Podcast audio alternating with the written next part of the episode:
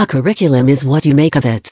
Unfortunately, no one really tells teachers in most districts what to make of curriculum.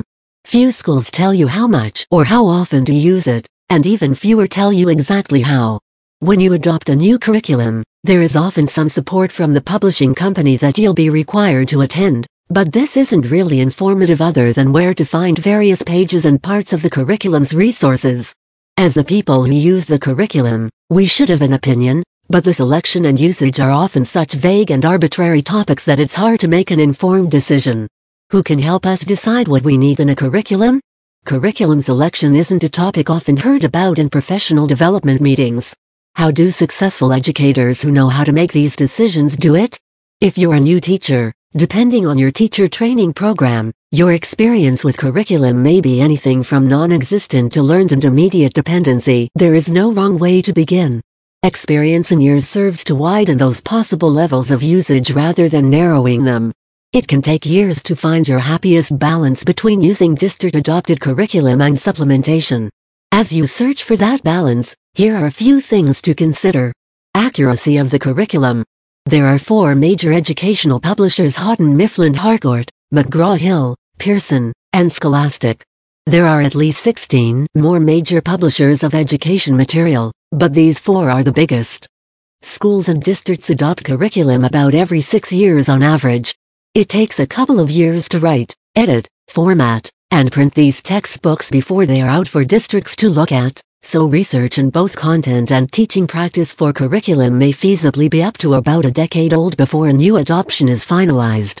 That may not seem like a lot, but it isn't unreasonable to assume the curriculum you are currently using is not up to date with cutting-edge research about how humans learn, best practices for teaching them, or the most accurate information.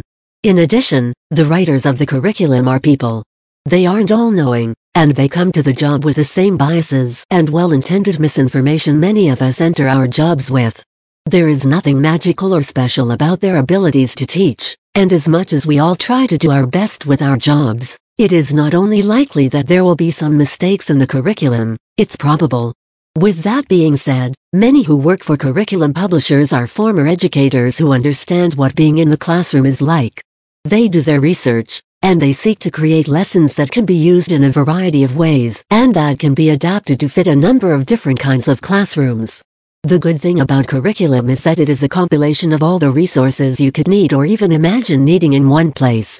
No curriculum is perfect, but very few curricula would be completely without merit. And using a curriculum can save a teacher a lot of time and creative juice. That's important when you're writing lesson plans on Wednesday. Okay, let's be realistic Friday afternoon at 4 or Sunday afternoon at 6 p.m. for the next week and you are dog tired from another day or week in the classroom.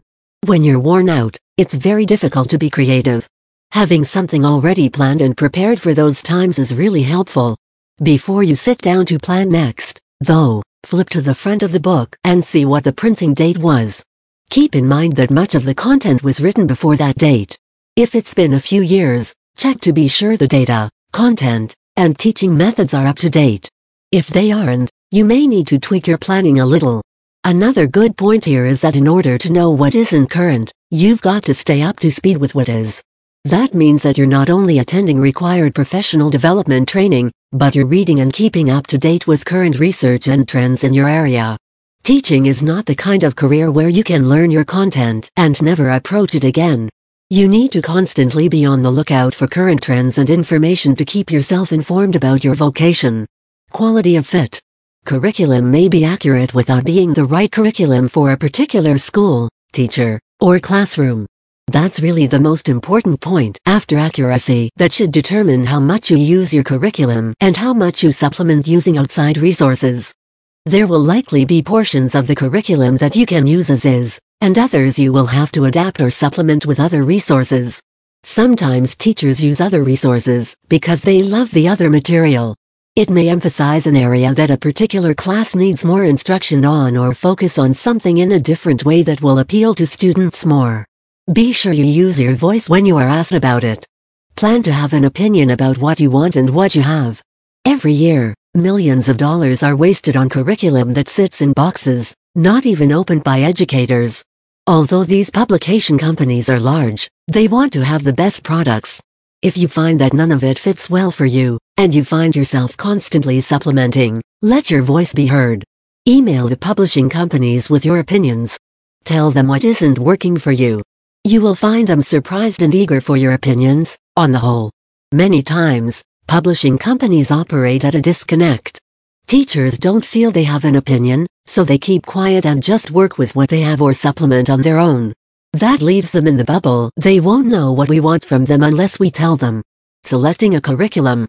When it's time to select a new curriculum, teachers form committees, decide who will represent their team, and go to meetings where they have the opportunity to look at the different materials. Companies will send materials to the schools for teachers to try out and see if it works for them. Part of the problem with this method is that teachers often have no idea what to look for in a curriculum. We sometimes don't feel like we're qualified to make these decisions, because whatever the district chooses is usually not used by our teams anyway. Or the reverse may be true. Whatever your team gets, you will find things that you can work with, and you'll fill in any holes you have, so you figure it's no use wasting time in offering your opinion.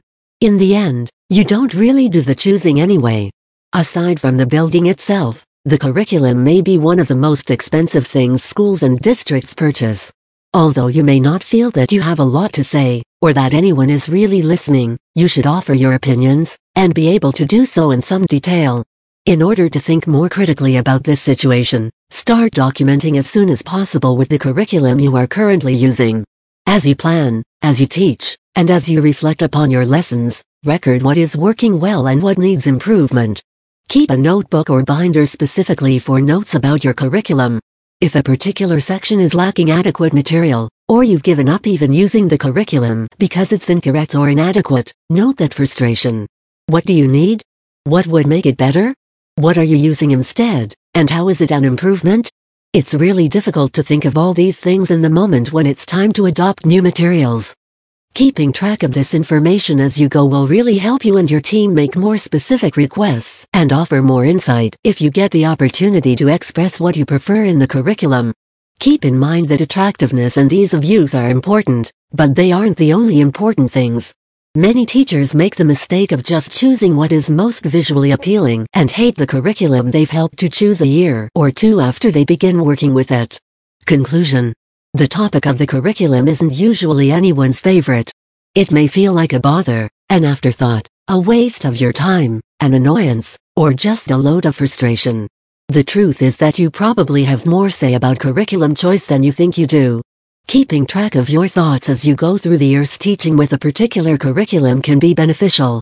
It causes you to think more critically about what you want and need, and it gives you a cumulative opinion on what you'd like to see selected next.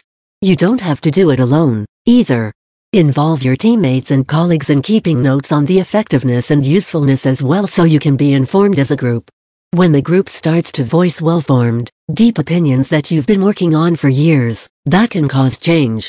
People are far more likely to listen when you've been contributing to a collective opinion for a while,